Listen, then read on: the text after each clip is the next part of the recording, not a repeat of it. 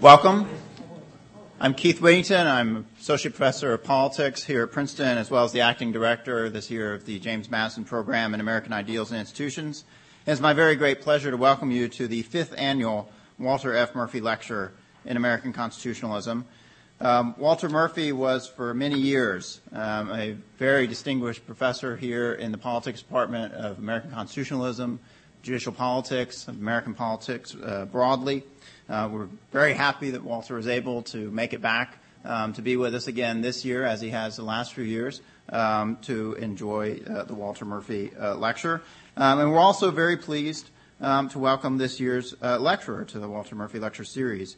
Uh, Gary Jeffrey Jacobsohn is the Patterson Bannister Professor of Government and the H. Malcolm McDonald Professor of Constitutional and Comparative Law at the University of Texas at Austin a recent post for him uh, recently at Williams College for many years, uh, where he developed uh, quite the distinguished reputation before he decamped uh, for warmer climates.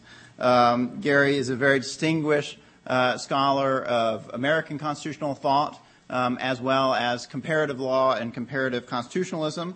Uh, his most recent um, book, if I can find the correct title, because I wouldn't want to mess it up, and there have been more than one title over time as he was working on this project, The Wheel of Law, uh, India's Secularism and Comparative Constitutional Context, uh, which is an excellent work um, of comparative constitutionalism focusing on themes of religious liberty, uh, recently published uh, by Princeton University Press, and I understand uh, now in paperback, um, so uh, easily available at a low, low price. Um, today, however, he will be speaking um, on a topic that's very dear um, to Walter's own thought. Walter has contributed uh, work uh, along these lines, and, and I look forward uh, to hearing what Professor Jacobsohn has to say um, on the topic of by way of variation, addition, or repeal, revisiting the unconstitutional amendment puzzle. Gary Jacobsohn.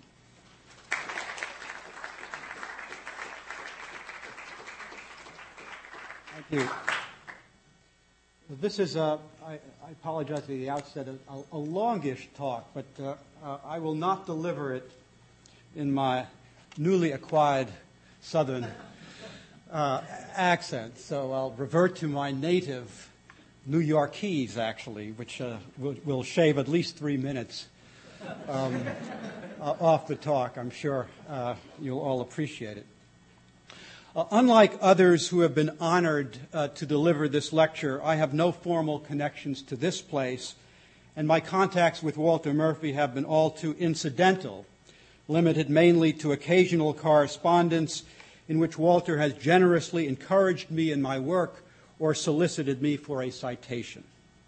But my debt to him is very considerable.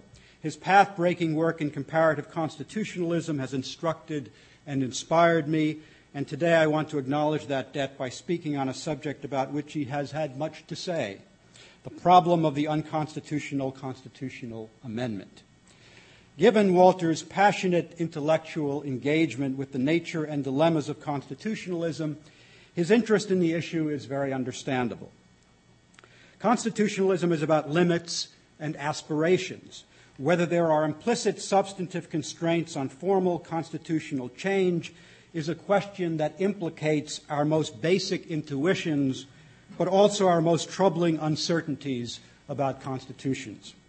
Perhaps the critical moment in the design of constitutional arrangements occurs when drafters confront the vexed issue of how much freedom to extend to subsequent amenders of their handiwork.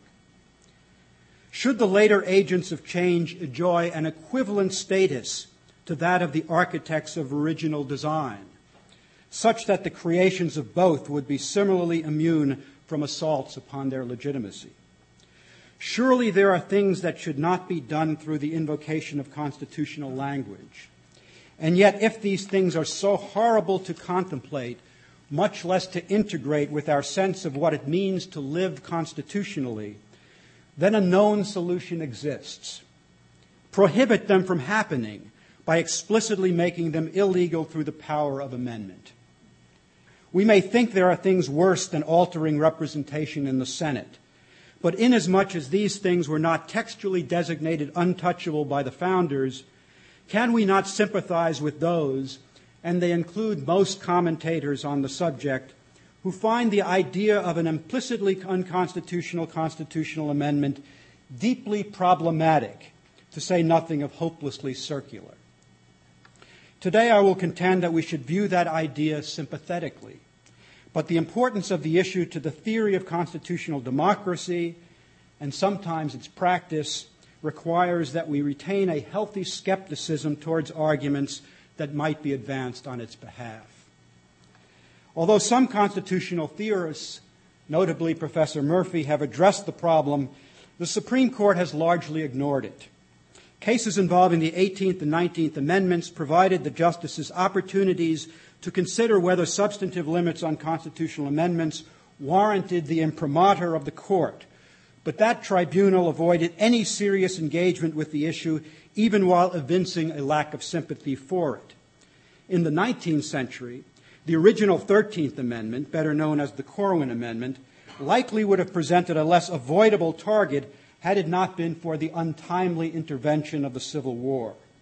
So we will never know if an amendment removing congressional abolition of slavery from the parameters of Article 5 would itself have been held to be an abuse of the amendment provision. We can only speculate whether the implications of such an entrenchment were sufficiently revolutionary to have given pause to even the most committed defender of an amendatory prerogative. To be sure, American courts at the state level have had some interesting things to say about substantive limits on constitutional change, including one in Alabama which held that any amendments to its constitution had to be consistent with the federal guarantee of a Republican form of government.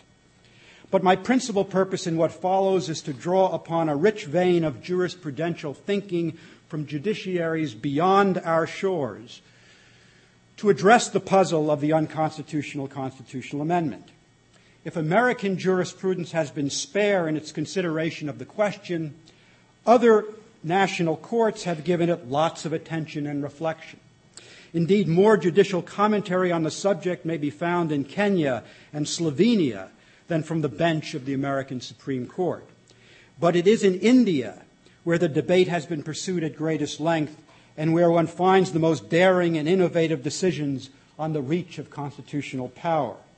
Of course, opinions in India go to great lengths about everything. Still, the patient reader will be amply rewarded by a discussion of constitutional maintenance and change whose comprehensiveness is unrivaled in world jurisprudence. Rest assured, however, this will not be a discourse on the activism of the Indian Supreme Court. In fact, be, before arriving at the subcontinent, I want to make a stop in Ireland. This is, after all, the Murphy Lecture, where the categorical rejection of implied limits on constitutional amendments is perhaps as surprising as is the openness to the idea in India. Ultimately, though, my concern is less with the experiences of these countries than it is with the ways in which we theorize about constitutions. For those polities that are constitutional democracies in more than name only, the classic tension between popular governance and restraints on power has been addressed through sovereignty based arguments that suppose that in the limitations imposed on the expression of the popular will, there exists a more profound manifestation of democratic legitimacy, the constituent power the conflation of parliamentary and popular sovereignty that allowed the British to function without a written constitution was a fiction that Americans, in establishing a new nation, were required to reject. Their new fiction allowed them to establish a basis for the belief that other institutions, principally the court, could, through the invocation of a written constitution, embody the original popular will and in this way legitimately check democratic transgressions on balance, it has proved to be a useful fiction.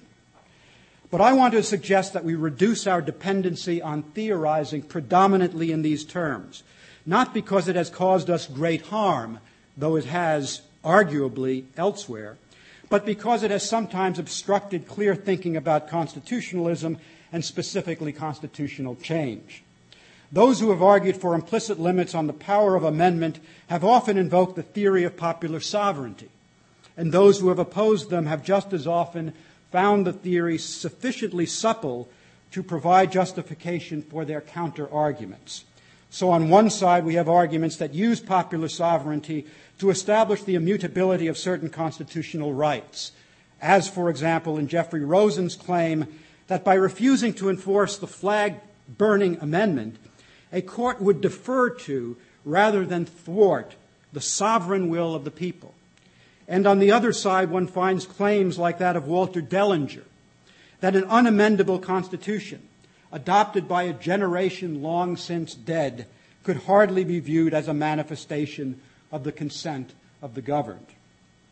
Here we hear echoes of James Madison, who insisted the people were in fact the fountain of all power, and by resorting to them, all difficulties were got over. They could alter constitutions as they pleased.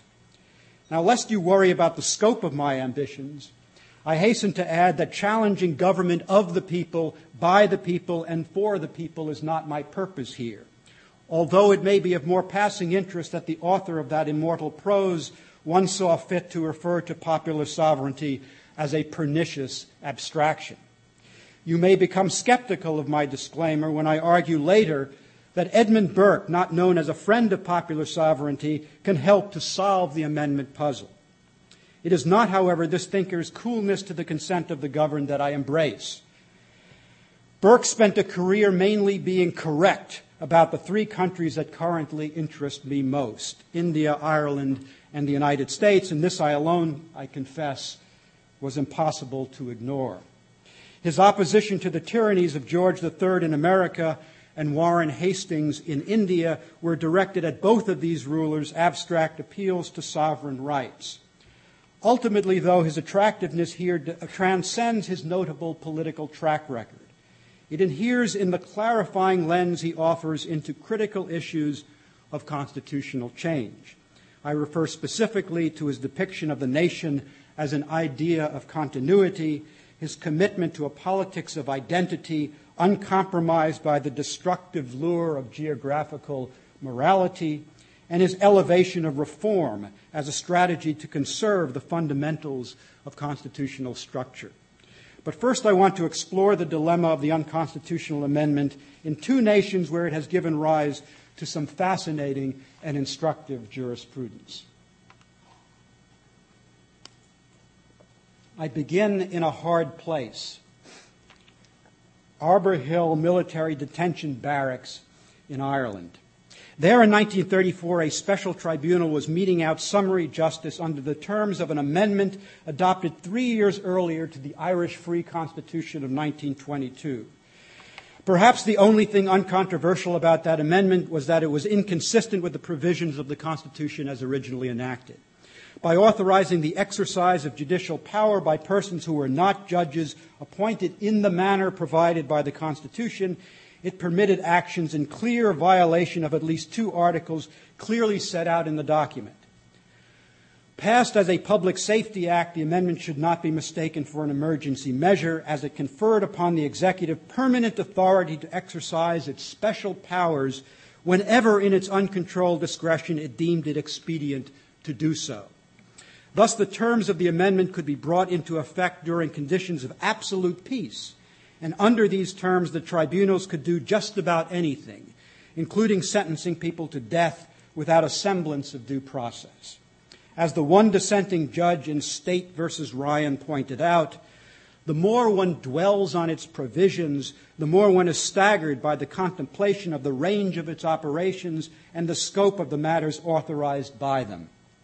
The provisions were, according to this judge, the antithesis of the rule of law, bringing Ireland alarmingly close to the rule of anarchy. The objection to this constitutional monstrosity was that it was too radical fairly to be considered anything other than a de facto repeal of the Constitution. As an assault on the basic scheme and principles of the document, it could only be upheld under the principle of lex posterior according to which the recency of a law establishes its priority over an earlier law of the same type.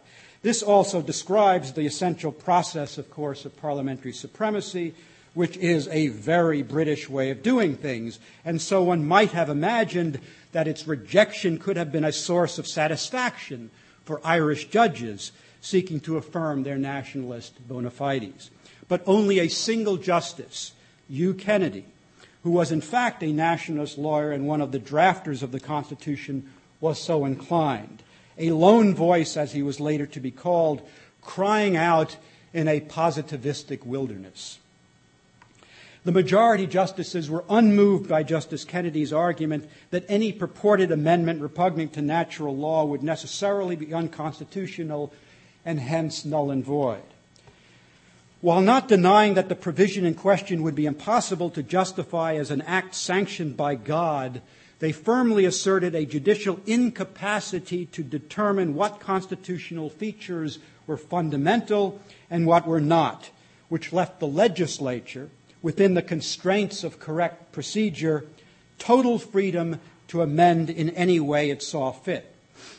In response to the claim that a constitutional authority to amend provisions had to be distinguished from an unauthorized power to repeal them, Justice Fitzgibbon cited the 21st Amendment to the United States Constitution as evidence for the fact that amendments need only add or clarify.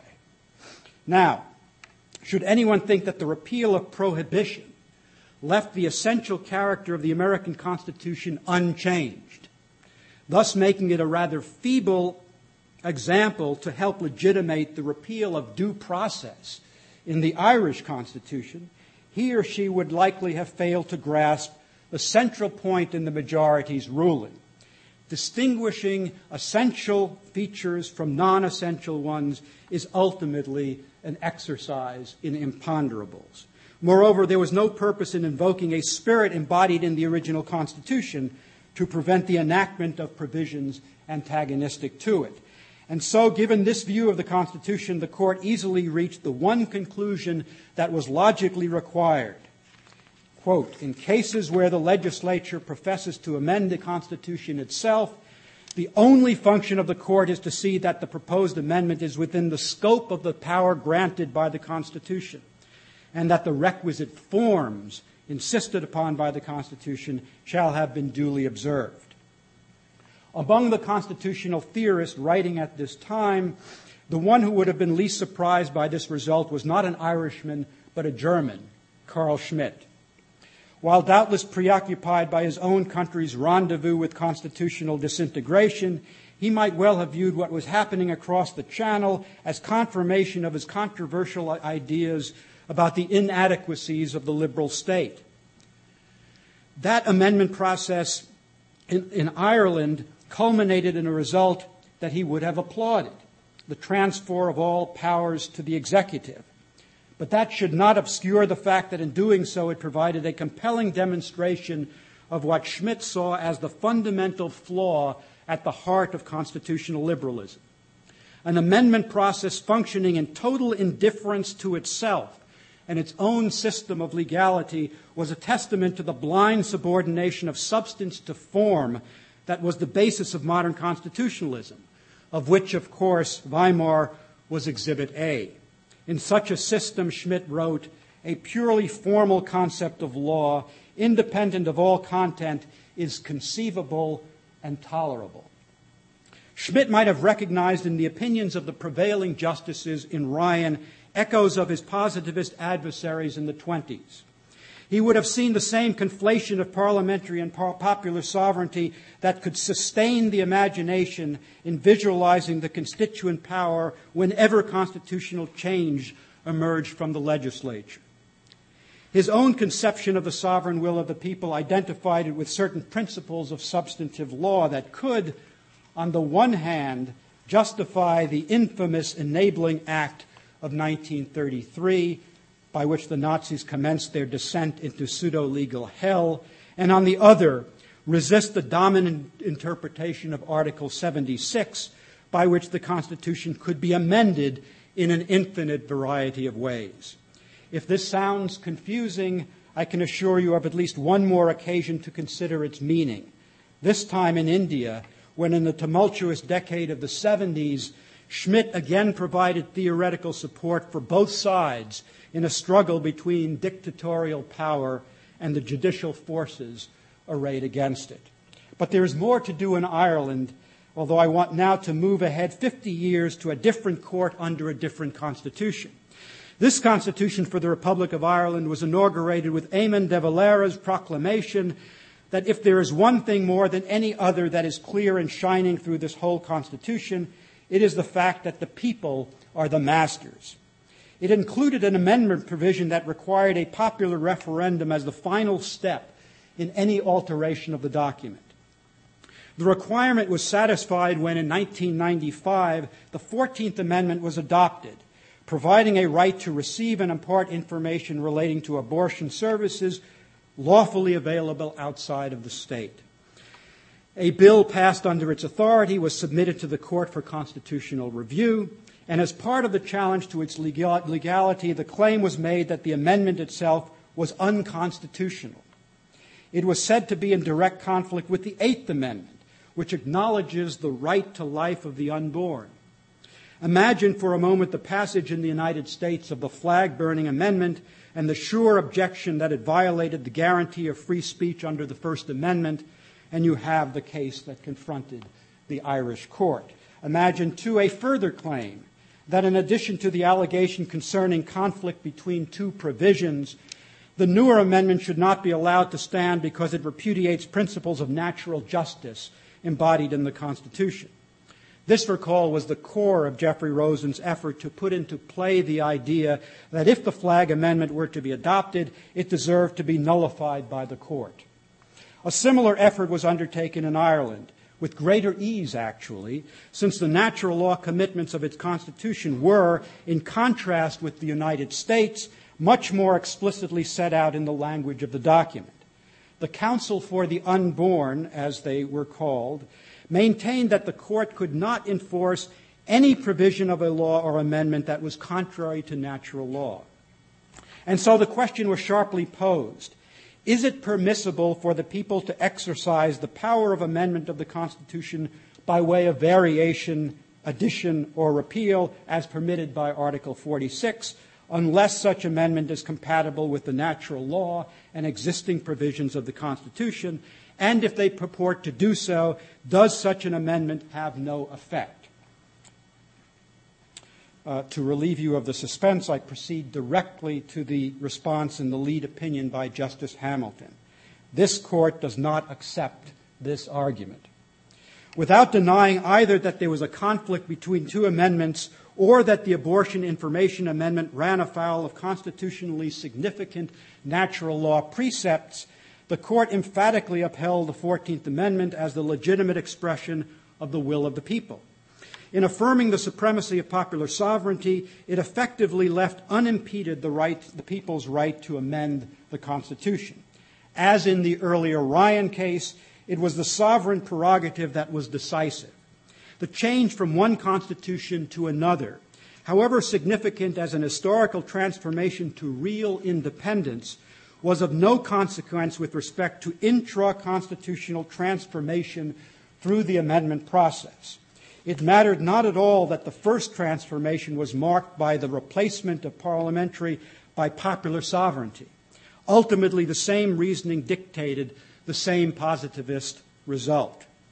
Now, to make clear that this result was not an anomaly somehow driven by the special status of the abortion issue in Irish politics, let me quickly call to your attention a trilogy of cases decided in the late 90s in which the court waxed worshipfully at the altar of people power. If one had to differentiate the voices in the various judicial opinions delivered in these cases, the only distinguishing mark would be the decibel level at which the several justices proclaimed their complete devotion to the demos. Said one, there can be no question of a constitutional amendment properly placed before the people and approved by them being unconstitutional. More emphatically still, no organ of the state, including this court, is competent to review or nullify a decision of the people. And if perchance that failed to get your attention, surely the point will be heard in another justice's quasi religious invocation. the will of the people as expressed in a referendum providing for the amendment of the Constitution is sacrosanct and if freely given cannot be interfered with. The decision is theirs and theirs alone. Well, that's certainly straightforward enough. Of course, the Irish Constitution begins, quote, in the name of the most holy Trinity, from whom all is all authority, and to whom, as our final end, all actions of men and states must be referred. While there are limits to how seriously to take that language, or indeed, I suppose, the language of any Constitution's preamble, how are we to reconcile the democratic positivism of the Court's decisions with some of the text of the body of the Constitution? Language was, which was clearly in, inspired by the same divine authority.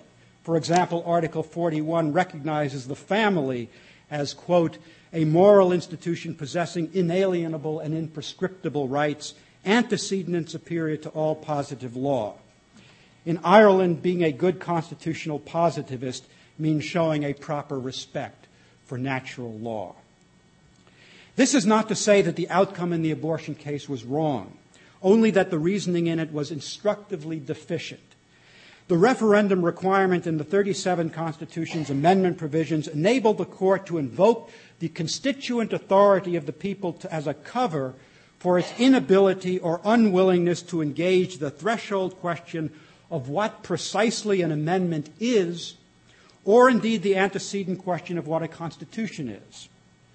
The idea that any duly enacted, enacted amendment to the Constitution carried with it, with it the legitimating aura of sovereign authority embodied the brilliant obfuscation of a noble fiction.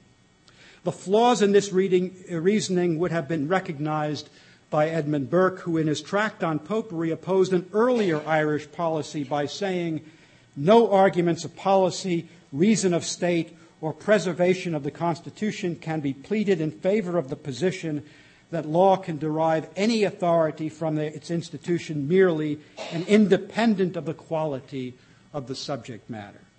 With the court's categorical rejection of implied limits, the morals laden commitments of Article 41 only serve to remind us that Irish constitutional development had not offered much to blunt the challenge posed by Carl Schmitt, to wit, how can one put, quote, marriage, religion, and private property solemnly under the protection of the Constitution and in the same Constitution offer the legal means for their elimination?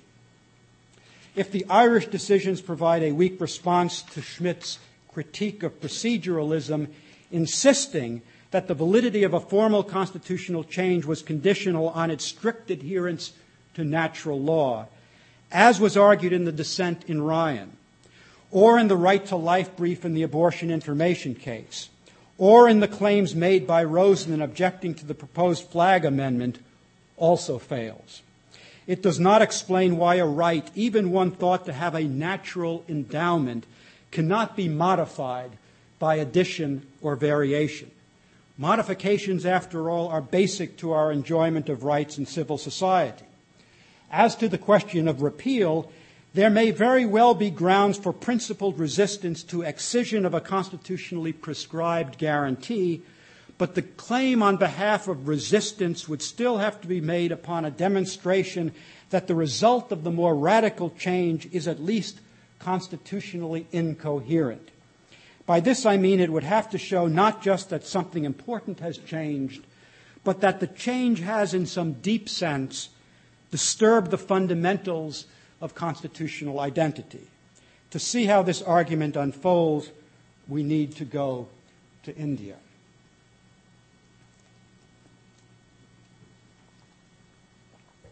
It is here, it is here that the words of Lincoln's first inaugural take on a significance not generally associated with them. This country, with its institutions, belongs to the people who inhabit it. Whenever they should grow weary of the existing government, they can exercise their constitutional right of amending it or their revolutionary right to dismember or overthrow it.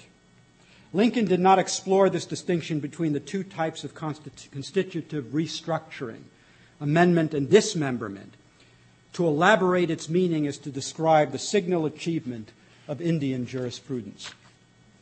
It is an imperfect achievement made possible only by the dictatorial ambitions of a politician bearing the two most revered names in modern Indian history.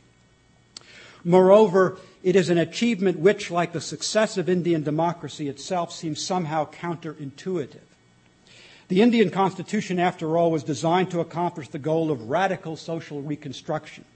To this end, as one of the early justices of the Supreme Court pointed out, the Constitution makers visualized that Parliament would be competent to make amendments so as to meet the challenge of the problems which may arise in the course of socioeconomic progress and development of the country. The provision for amending the document was shaped expressly to conform with the Jeffersonian idea that each generation should be free to adapt the Constitution to the conditions of its time.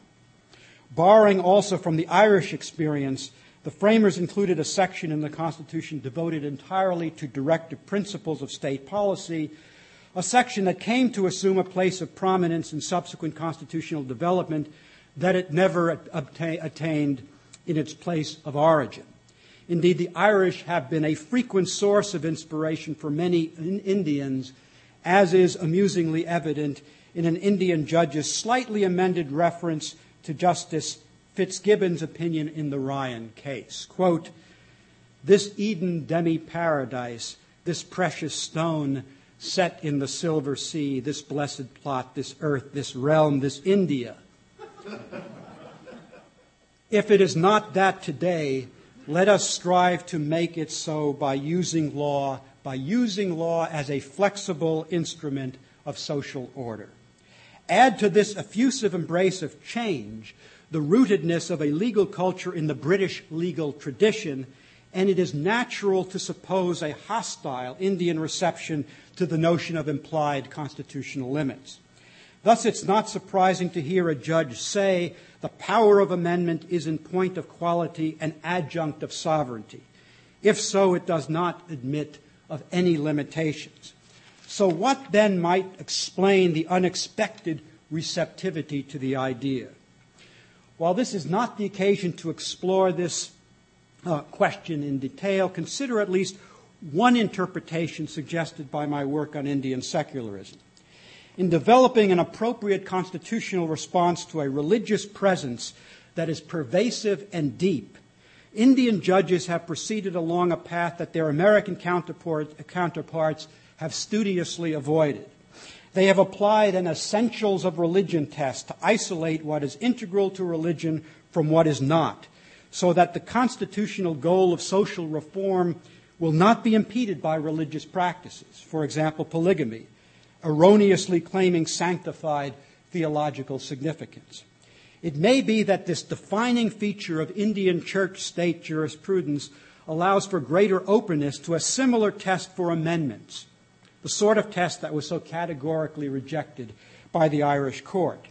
At least it helps to explain why a judge who insists one cannot legally use the Constitution to destroy itself would reach such a conclusion. Or this our Constitution is based on a social philosophy. And every social philosophy, like every religion, has two main features basic and circumstantial. The former remains, but the latter is subject to change. But how to determine what remains and what is subject to change?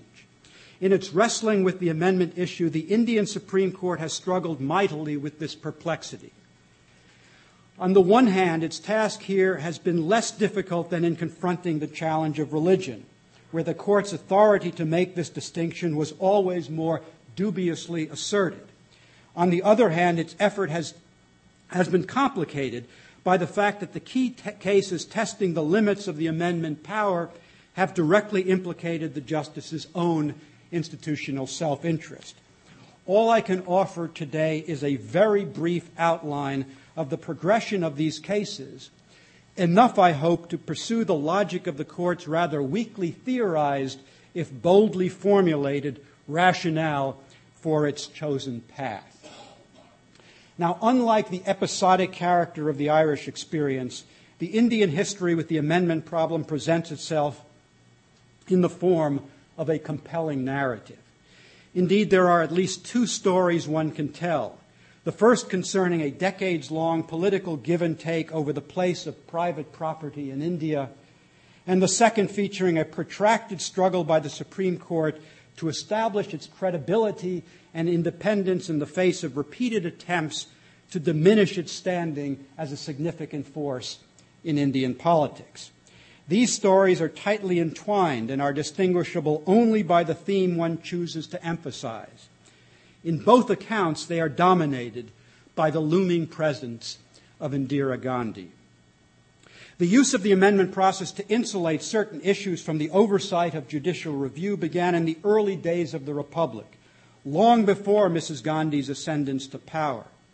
In two decisions in 1951 and 52, the Supreme Court upheld the power of Parliament to amend the Constitution over the claim that process had been used to deprive landowners of fundamental rights guaranteed in the document. These rulings stood up rather well until 1967 and the landmark decision of Golak Nath versus the state of Punjab, in which a divided court announced that duly enacted amendments could not be permitted to render a constitutional right unenforceable. Technically, the decision did not invalidate the amendments in question, as the court issued a prospective judgment, essentially putting Parliament on notice that the days of its amendatory interference with fundamental rights were over. But the intense political reaction to the court's move left little doubt that something very important had occurred. The opinions in the case were noteworthy more for having established a foundation for debating the meaning of constitutional change than for the quality of the judge's own initial contributions, which were, for the most part, underdeveloped. The main opinion by the Chief Justice introduced the critical question of what the word amend actually means. His preference for a limited understanding must be seen in connection with his main point, which was that fundamental rights are given a transcendent position under our Constitution and are kept beyond the reach of Parliament. Not surprisingly, his natural rights claim, he called them primordial rights, provoked some Holmesian grumblings among his dissenting colleagues, one of them quoting the American justice to the effect that the Constitution is an experiment, as all life is an experiment. No reference was made to Justice Hugo Black's memorable denunciation of natural rights as an incongruous excrescence upon the Constitution although when viewed comparatively, it is clear that however suspect may be its descriptive value in the United States, this unappealing appellation has more resonance in India. This became evident in the 1973 case of Kesavananda versus State of Kerala, arguably India's most important constitutional case. Golak Nath had provided Indira Gandhi with a splendid issue for a populist campaign that ended in electoral triumph in 1971. Her substantial victory quickly translated into passage of no less than four constitutional amendments, one of which, the 24th, explicitly overturned the earlier decision on fundamental rights, extending to Parliament authority to adopt amendments that were immune from judicial review. War with Pakistan precipitated a declaration of presidential emergency and subsequent nationalization, which in turn led to the litigation that ended in the landmark judgment in Kesavananda. Its massive content and numerous cross cutting opinions are not conducive to easy recapitulation. But as best I can determine as a reader of all its 800 pages, the court affirmed the authority of Parliament to amend constitutional provisions involving fundamental rights while rejecting its authority to place statutes enacted to implement the Constitution's directive principles beyond the power of judicial review. It thus reversed Golak Nath, but narrowly asserted its authority to invalidate a constitutional amendment that was in defiance of the basic structure of the Indian Constitution. And so the era of natural rights in India was short lived.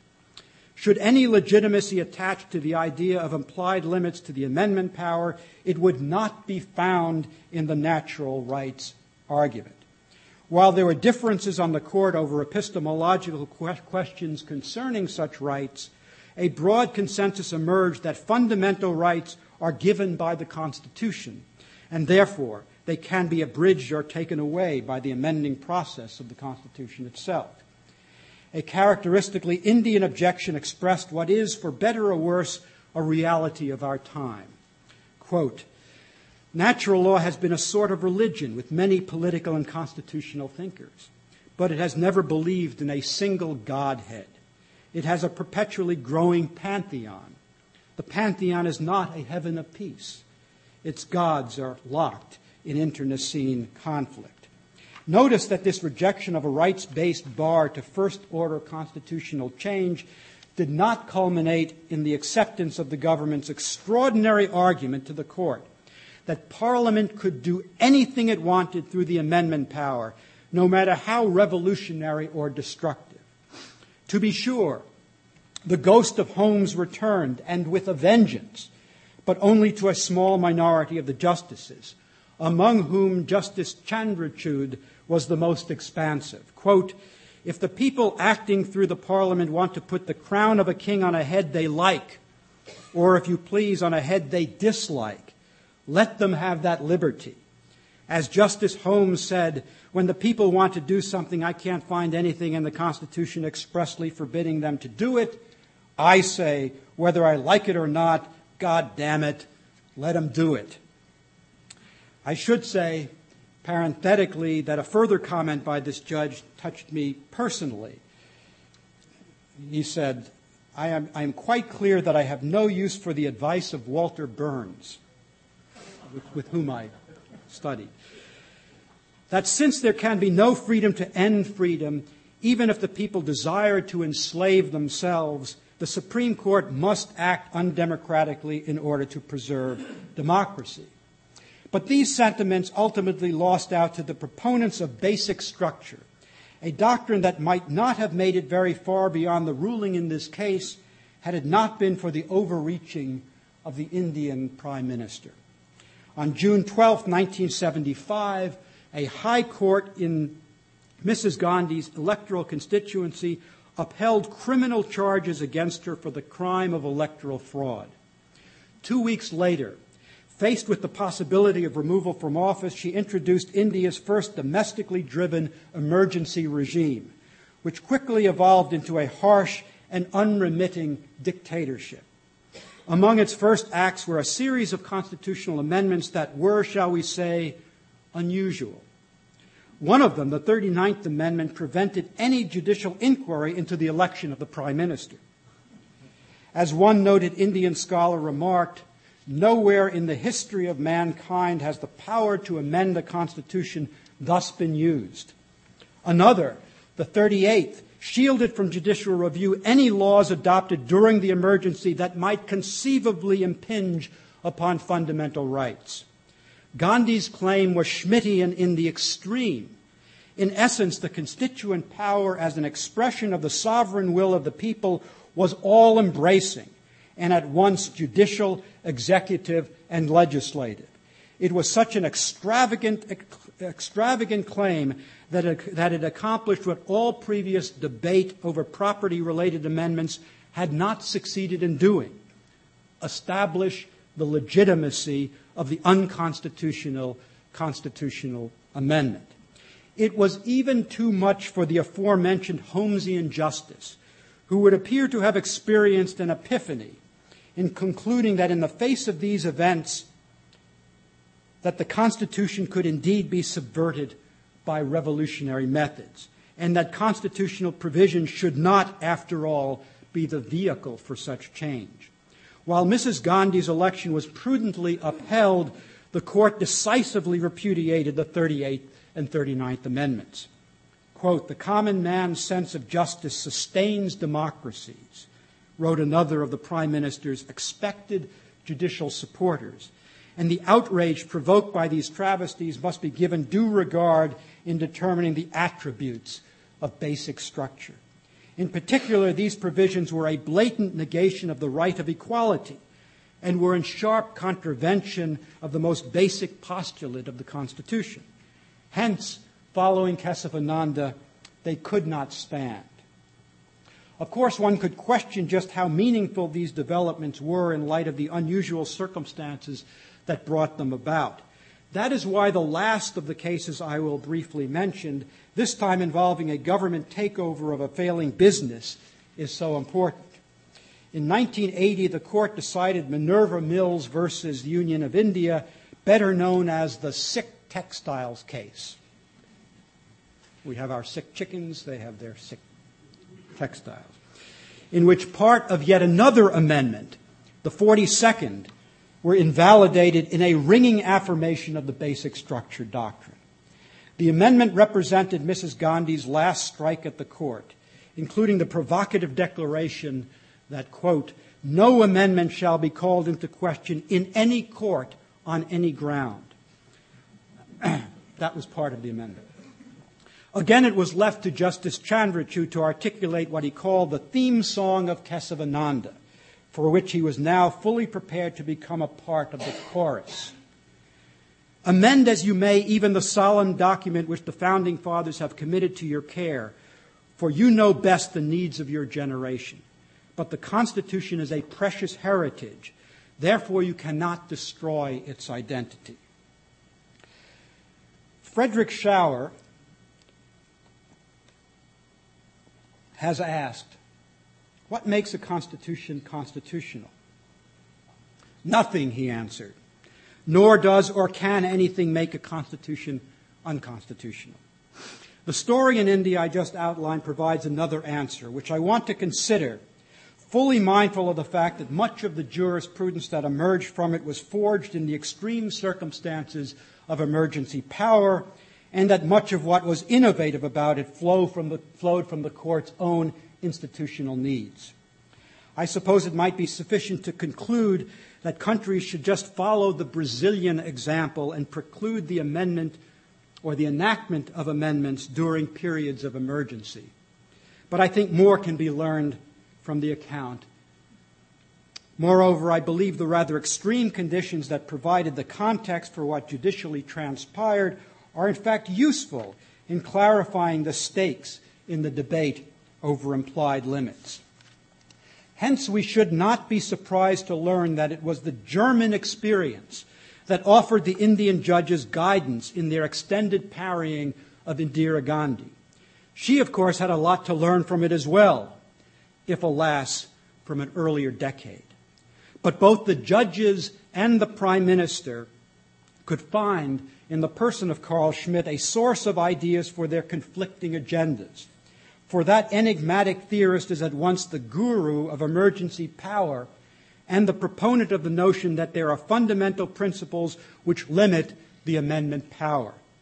Indeed, his argument that the amendment power was not an expression or reincarnation of the original constituent power, and therefore limited by its original mandate, was incorporated into the jurisprudence of the basic law of the Federal Republic. While never actually invalidating a constitutional amendment, the post war German court had declared such an act conceptually possible and had expressly invoked the nation's recent past to affirm that never again would formal legal means be used to legalize a totalitarian regime. Now, if proximity to the abyss has a way of concentrating the mind on the essentials of constitutionalism, judicial enforcement of, of, of, implied limits to the amendment power should not rest solely on reasons fashioned for the, for the dire circumstances of the worst case. For Schmitt, it was the doctrine of popular sovereignty, traceable to the French Revolution, that animated his views on the subject, just as it did his defense of executive dictatorship. Perhaps it was the tragically induced awareness of the multiple ends to which the doctrine could serve that led the German court to emphasize as a basis for the conceptual possibility it had countenanced the further idea of preserving the inner unity of the Constitution. Thus, a constitutional amendment could be subject to nullification to the extent that it was responsible for transforming the document to which it was added into something fundamentally incoherent. of the raft of reasons adduced by the Indian court in the reams of paper it devoted to the analysis of the unconstitutional constitutional amendment, the one that stands out is a version of the coherence requirement, the need to preserve the Constitution's identity. If anything, however, it is a more demanding formulation than the German test. Thus, the incongruities and inconsistencies that could lead to a finding of constitutional incoherence might only mean that the document's identity has been obscured in a manner that casts doubt on its fundamental character and commitments. And of course, the exigencies of constitution making often leads to an original constitution's incoherence in the sense that necessary compromise produces contradictions affecting its inner unity even before any subsequent amending hand is laid upon it. That is certainly the American story. And as Walter Murphy has shown in discussing the 14th Amendment, in its finest moment, Article 5 served the nation well by enabling its fundamental law to begin the process of working itself pure. As, as Walter has also reminded us, reforming a constitution is different than reforming a constitution. The latter, one might say, extends beyond incoherence and implicates identity. With the assistance of the Oxford English Dictionary, I'm referring when I speak of identity to that condition or fact that makes something unique, especially as a continuous, unchanging property throughout its existence. As it has evolved in Indian jurisprudence, the meaning of a constitutional amendment has essentially conformed to the OED's definition of identity. Thus, in Kesavananda, Justice Khanna, the author of the decision's most important opinion, wrote The word amendment postulates that the old Constitution survives without loss of its identity, despite the change, and it continues even though it has been subjected to alterations. In Minerva Mills, Justice Bhagwati one of the last holdouts against the idea of implied limits, argued if by constitutional amendment Parliament were granted unlimited power of amendment, it would cease to be an authority under the Constitution, but would become supreme over it, because it would have, it would have power to alter the entire Constitution, including its basic structure, and even to put an end to it by totally changing its identity. As John Finn has reminded me, this distinction is lucidly elaborated in the reflections of Calvin and Hobbes. That's not John and Thomas, who use the term transmogrification to refer to transformations that cannot be squared with a pre existing order. The question of constitutional identity is, of course, much more easily asserted than enforced given the, the exceedingly high probability that any such assertion will be vigorously contested, judges are understandably reluctant to enforce it. In addition, as the provost of Princeton University has observed, isolating the mechanism that makes invocations of identity so persuasive would take us deep into philosophical waters. While, as Chris Eisgruber also noted, a political teacher might use arguments about collective identity to motivate people to conform their behavior to some conception of justice, the safer route, we might say, may be to avoid these waters entirely. Thus, in Coleman versus Miller, Justice Black said of the Article 5 process that, quote, it is political in its entirety, from submission until an amendment becomes part of the Constitution and is not subject to judicial guidance, control, or interference at any point.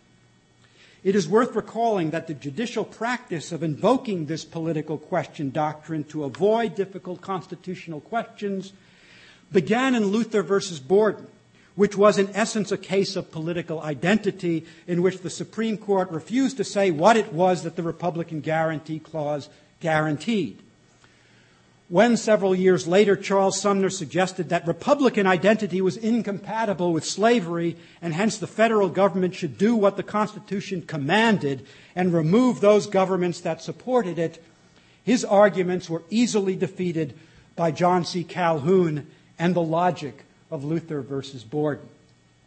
Very different was the result in India when in 1994 the Supreme Court upheld the authority of the central government in dismissing the elected governments in three states for their complicity in undermining the polity's commitment to secularism. The provision under which, the, under which this was done had been modeled after the American Guarantee Clause. The court's main concern was Indian constitutional identity.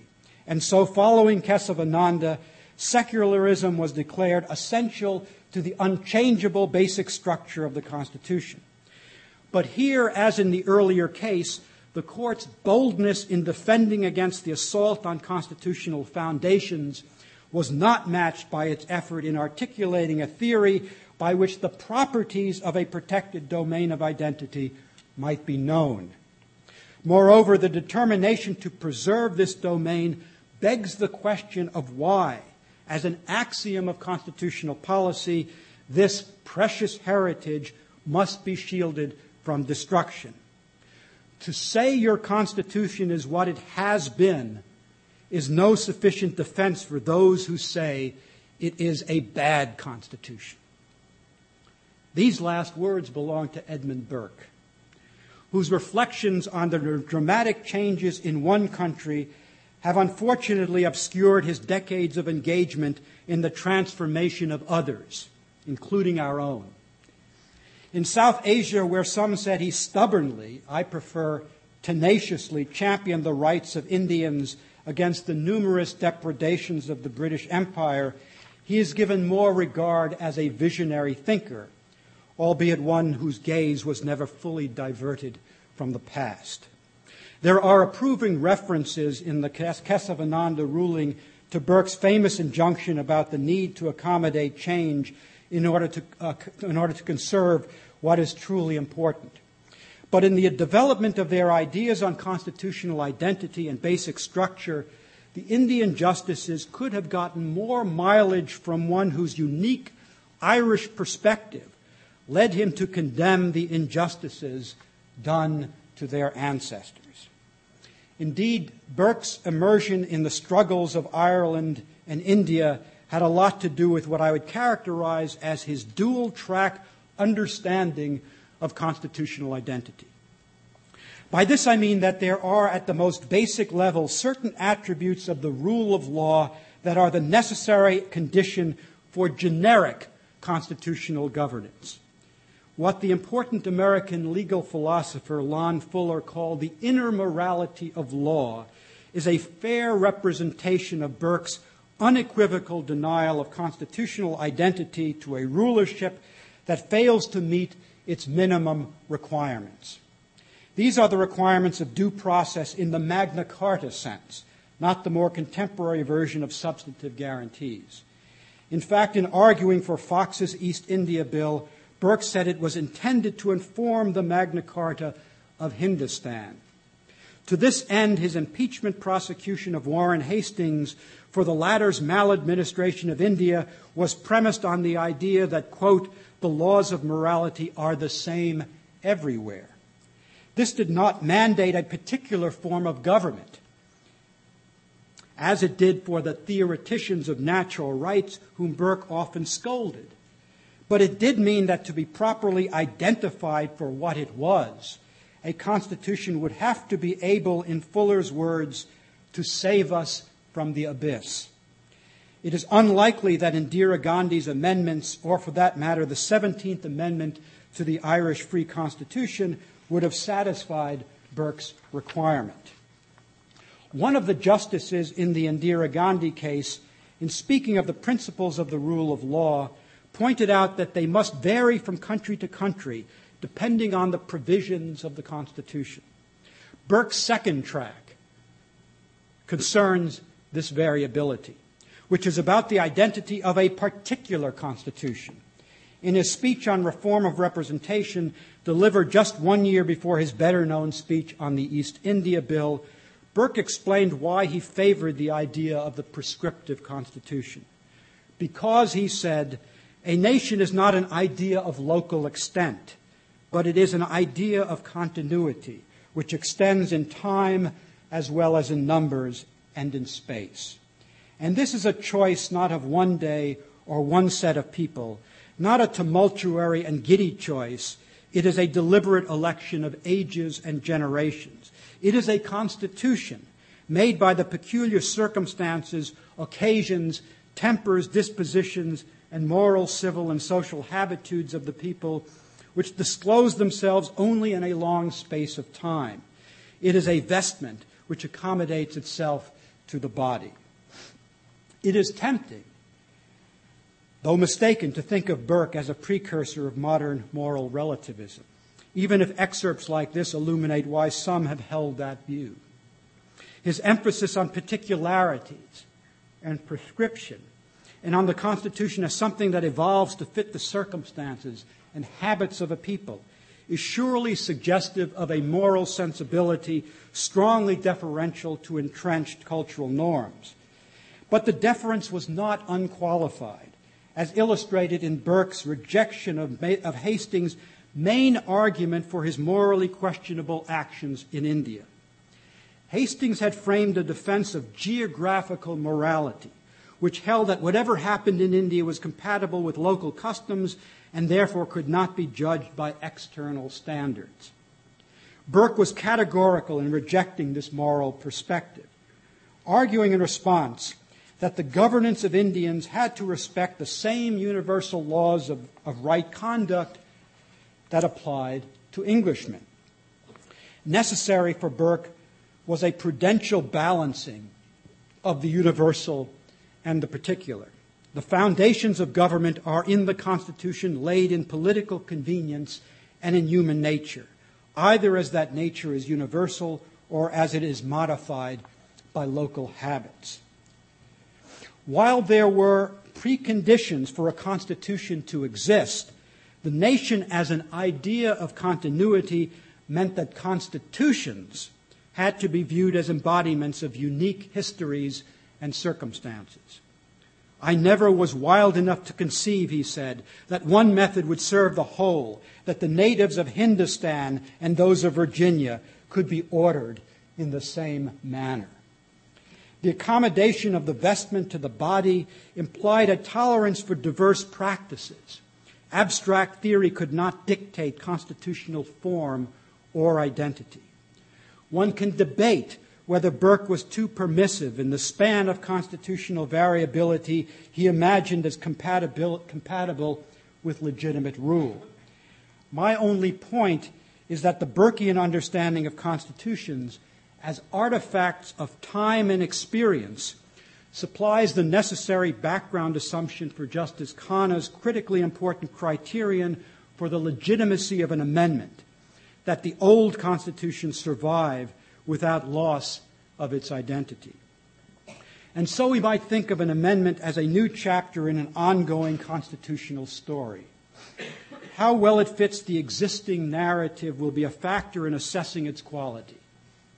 Like the 14th Amendment in Ireland or the proposed flag burning amendment in the United States, which raised concerns about coherence, or what Ronald Dworkin refers to as integrity.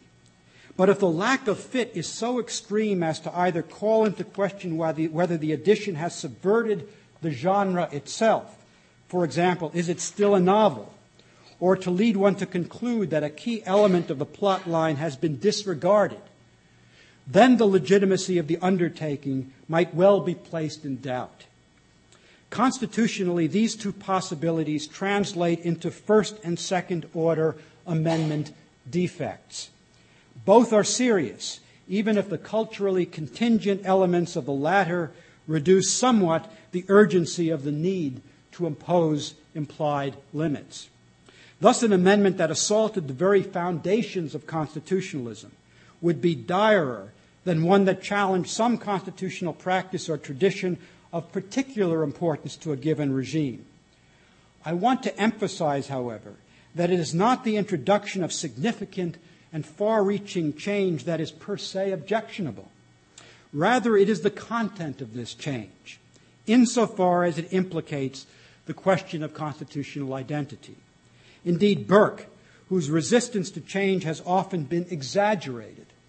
wryly pointed out in that same speech on representation that when a man says he only means a moderate and temperate reform, what he really means to do is as little good as possible. At bottom, wrote one of the dissenting Indian judges in Kesavananda, the controversy in these cases is as to whether the meaning of the Constitution consists in its being or its becoming. He then called attention to the country's national symbol, the chakra, which is the wheel that appears on the Indian flag. It signifies, he said, that the Constitution is a becoming, a moving equilibrium. Hence, he concluded that true democracy and true republicanism are incompatible with judicial review of constitutional amendments. His error, I believe, was in creating a false dichotomy between being and becoming. As Burke reminded us, by preserving the method of nature and the conduct of the state, in what we improve, we are never wholly new. In what we retain, we are never wholly obsolete.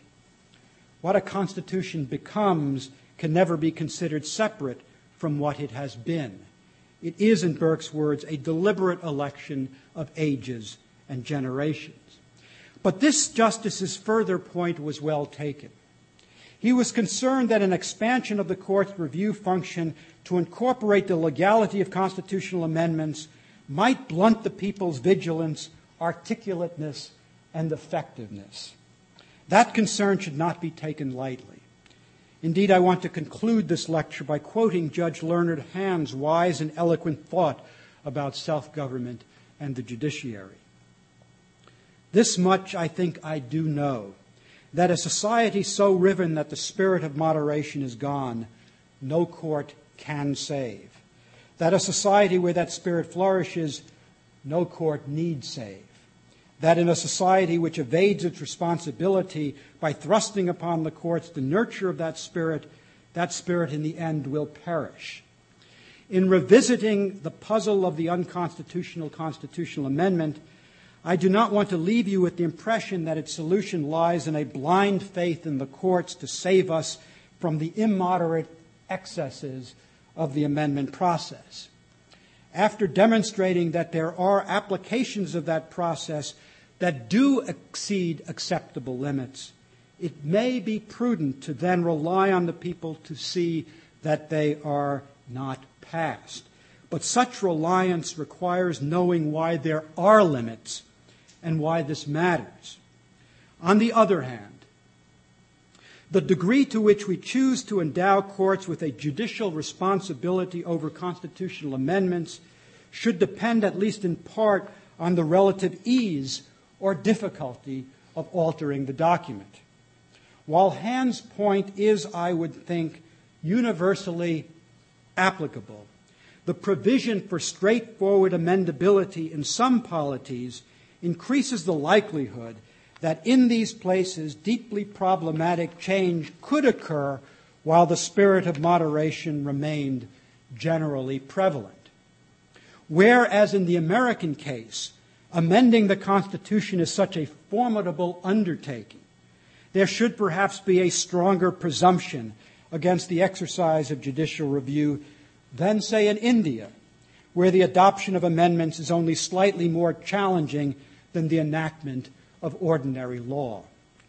In principle, however, it might be desirable to keep the option open, if for no other reason than that this could serve to remind politicians and citizens that constitutional change is inherently bounded. But if ever confronted with the felt need to exercise this option, sober heads might well wonder whether it was any longer worth doing. Thank you.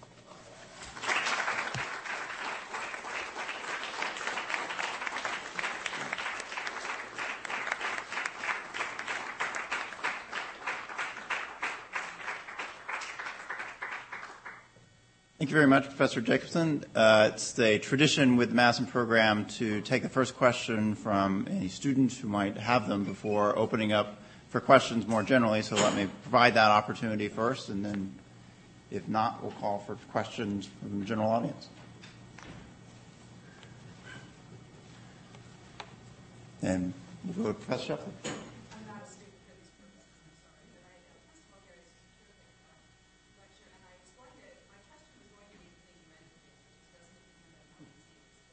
Right. So since you addressed that, let me ask you, what was going to be my second question, which is that um, there's another kind of possible approach here. This is not to get into the same amount of this, I know. There's a country um, that does it differently, which is Colombia. And one of the things that Colombia Constitution contains is an explicit provision that says that the Constitutional Court can review constitutional amendments, but only to the extent, only to see if they have been passed properly. And it is a very complex procedure for that the court has to judge. And the, the Colombian court just declared a couple of amendments unconstitutional in some, um, by saying the procedure had not been followed. So one of the things I wonder is whether, is whether this doesn't provide, in some sense, another kind of model of solution, rather than requiring a court to assess what are the fundamental principles on what is to be transformed, or what is the identity, uh, what is the constitutional identity that needs to be preserved here. Um, if you're willing to take a step, as you indicated at the end of the lecture, that it may depend on how the Constitution is presented, then one of the possible roles of judicial review could be to determine that, in fact, the amendment is, in some sense, well-grounded in a very broad swathe of public opinion, or at least has met a fairly high procedural standard for being passed. I'm wondering to what extent a move from a substantive to a procedural review would still keep the spirit of your argument. Well, uh, I don't think it does very well uh, because ultimately it still draws that clear line between procedure and substance. Although it may, I mean, this is one of the problems I've always had with Lon Fuller, whom I love as a legal philosopher, is that his insistence that if one is forced to do it, the things the right way, one will do the right thing.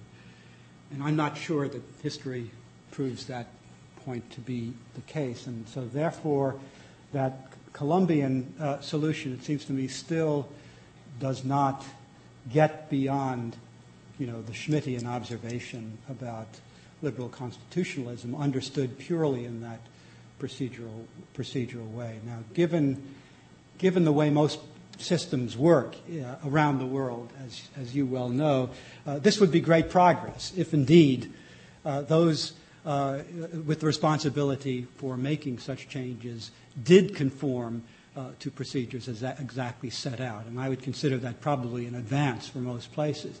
I don't think, however, it uh, ultimately gets at the problem that I'm dealing with tonight uh, in the uh, distinctions drawn between the sort of procedural and, and, and, and, and the substantive. Because all of what is, as you describe it, constitutionally prescribed in that Colombian solution uh, has been doctrinally achieved uh, by the uh, by the Irish courts uh, and by uh, some of the Indian, ultimately the Indian dissenters.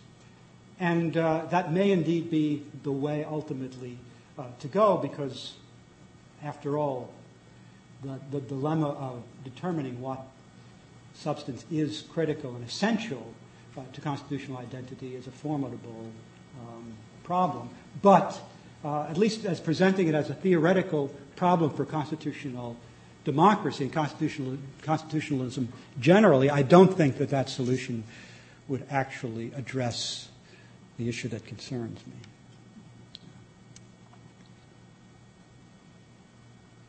Yeah, Ken. Oh, oh, oh.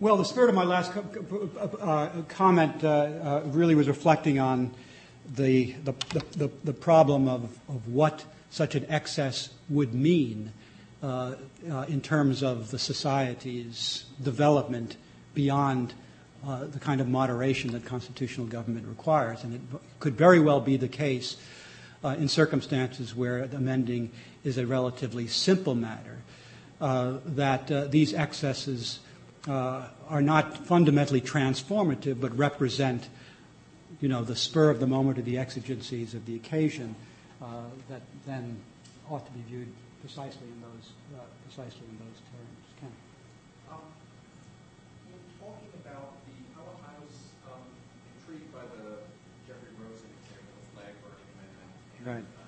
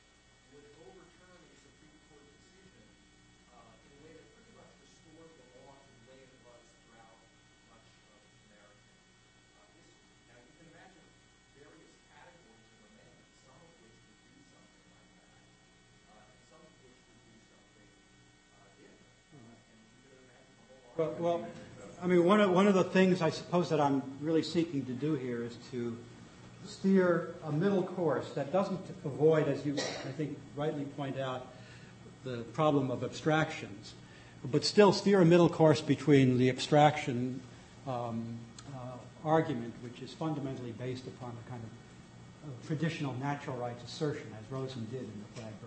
Uh, on the one hand, and the, uh, the similar abstraction of the popular sovereignty argument that leads to a kind of democratic positivism uh, on, on the other. And that uh, uh the, um, uh, the focus on, on identity, though at certain points it intersects with other abstractions, whether you want to call it uh, history or even indeed the kind of minimalist understanding of natural rights that, that's at the basis of Lon Fuller's solution but still, the effort is to try to, uh, to, to root it in something, um, uh, if you will, facts on the ground. Uh, those facts might be, oh, I'm sorry. Those, those facts might be a function of history and tradition, but given the way history and tradition, for example, is used in the interpretation, say, in the 14th Amendment in this country, uh, I would be reluctant simply to leave it at that, which is why I think it's necessary, and I think it's necessary to invoke Burke at this point, not necessary, but desirable to do so, and to pursue a kind of dual track uh, in which the reliance on that history and tradition is nevertheless bounded by certain minimal requirements, which I designate as sort of generic constitutionalism. Uh, so that there's an identity associated with the phenomenon of constitutionalism, uh, which is the low and solid ground upon which all constitutions that rightly bear that title must exemplify and, and, and, and demonstrate. Uh, but beyond that, then there are the particulars of, of regimes, uh, where, uh, for example, the Indian emphasis on secularism, secularism is critical uh, to the constitutional identity of that place uh, and fundamentally illuminates why India uh, is India. Without it, uh, it is, in, in a certain sense, unimaginable. That is to say, one could not recognize its identity. And if one were to give that up, it would be a, a very critical uh, uh, abandonment of something essential uh, to the constitutional meaning of the place. but it's necessary, it seems to me, to meld the constitutional meaning of the place with the constitutional definition uh, of the genre itself. And I think that that's uh, the kind of bridge that Burke offers between, if you will, the abstract argument uh, and the uh, the more historically grounded one. Walter. Uh, I had a comment uh, on Nick, and then a kind of comment. The Nick, uh, we often, if not always, think of history and tradition. I think those are two concepts relatively separate. In this country, for example, we have a history of lynching blacks. We have a history of mistreating women, other minorities, and so forth. But that should be our tradition. You know, history is what we did, what we have done. I, I agree. I Tradition agree. is what would be in accord with the norms we claim to believe in. Uh, and I, I like to separate those two. And I can see the agree.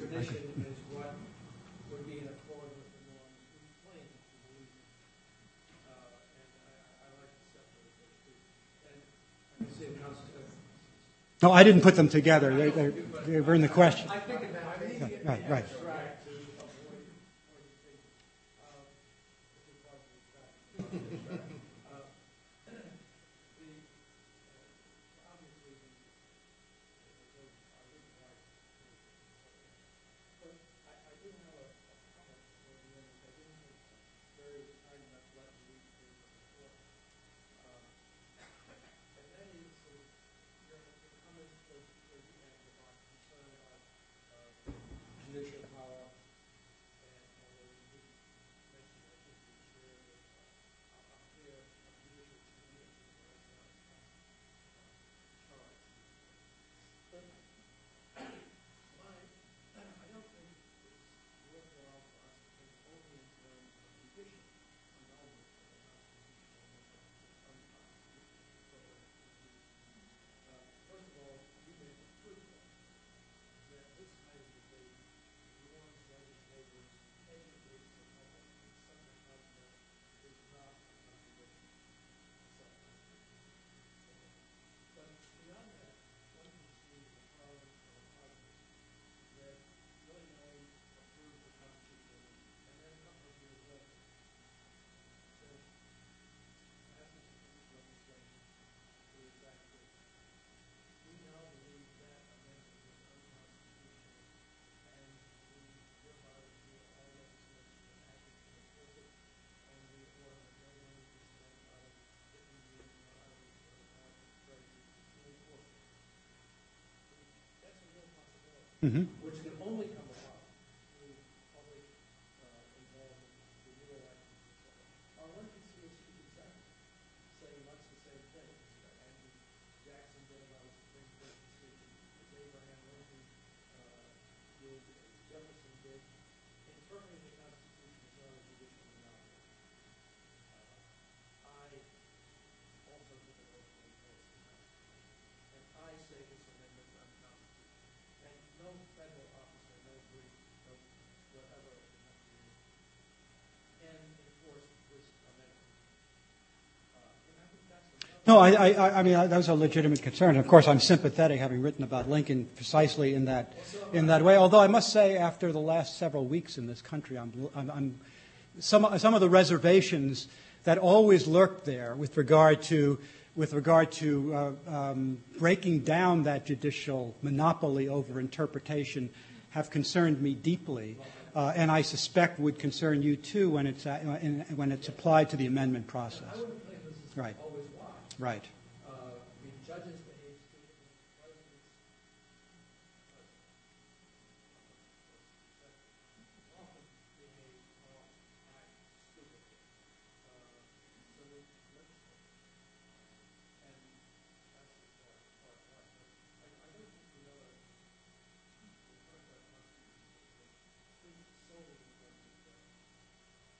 Uh. Uh, no, I, I understand that. Uh, and, Kind of behavior. Right. No, so the, the, the citizen dimension I only hinted at towards the end, but the other aspects of it, which involves kind of an institutional confrontation, is really built into the system. Uh, I mean, uh, the alternative, for example, in the Indian uh, case would be what? Uh, allowing the prime minister to have a say in the constitutionality of this amendment, which in fact she asserted. But we can see the, uh, the result uh, in, those, in, those, in those circumstances. Right.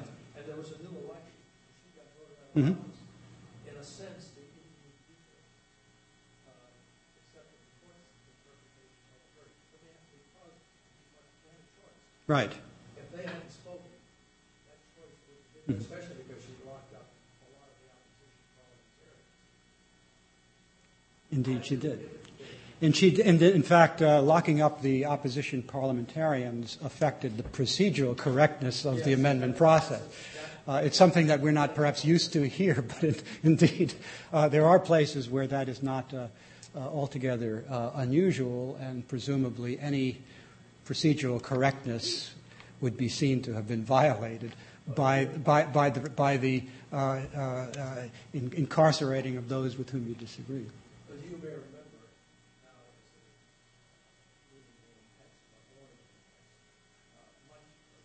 Not born again, I can assure you. Texas legislature uh, exiled themselves into Mexico. Yes, and you took good care of them. Thank you. That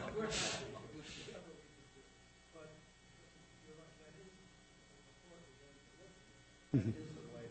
And of course, but I'm not sure we want to use that because of the Fourteenth Amendment. That has been the most marvelous procedure ever. Remember, it become, the Sure. Fourteenth Amendment was not ratified by enough states until Congress made a requirement that states they claim out of the Union, that is, the Confederate States, had to ratify it before they got back in the Union.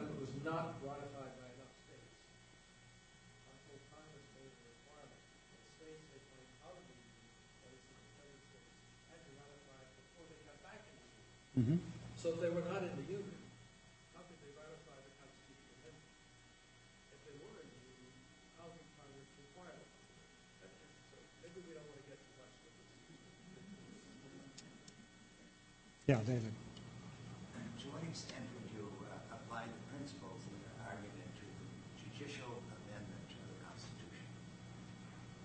To judicial amendment of the Constitution.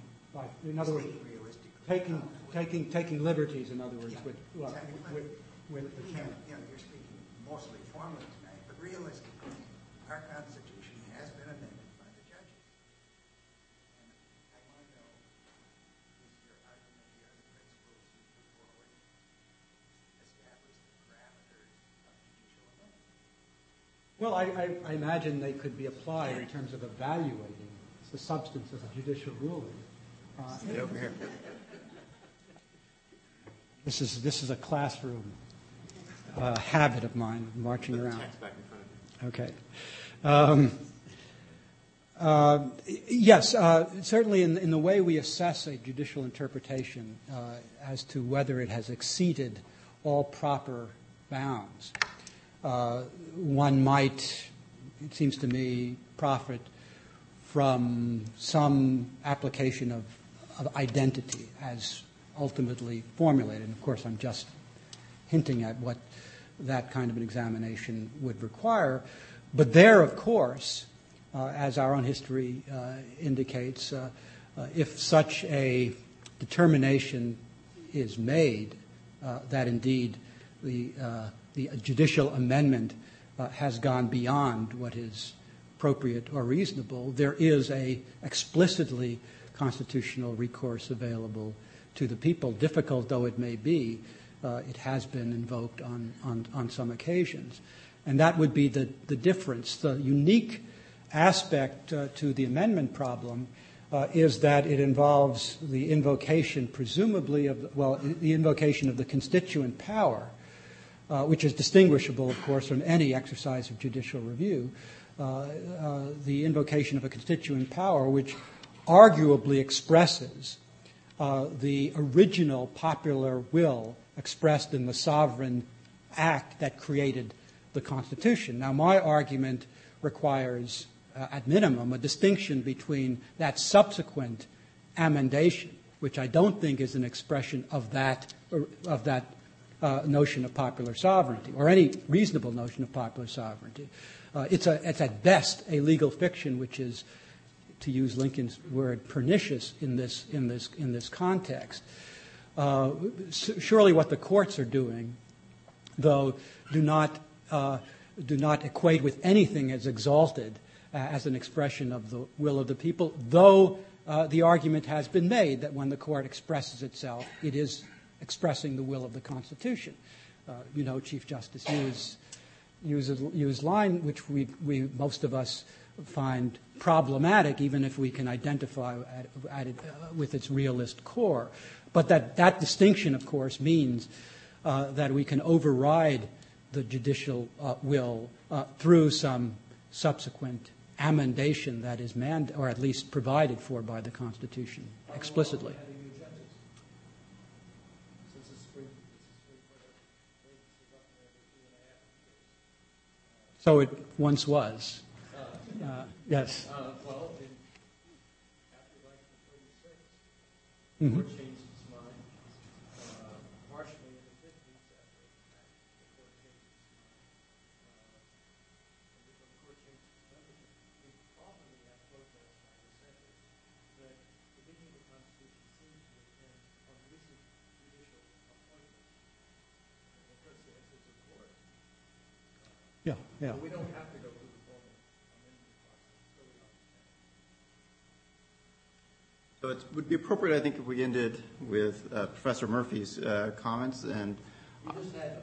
I know that's why I wasn't asking for more. Those were the I was comments. saying those were those were them, and we certainly enjoyed them, Walter. Um, but I hope you will agree with me, and I hope Professor Murphy agrees with me. This, I think, lecture today uh, certainly did him to do justice, uh, connecting two topics that uh, Professor Murphy was himself quite interested in, and with the kind of richness and depth and sophistication uh, that I think uh, would certainly uh, bear up to the namesake of this lecture series. I hope you'll help me uh, thank uh, Professor Jacobsohn one more time.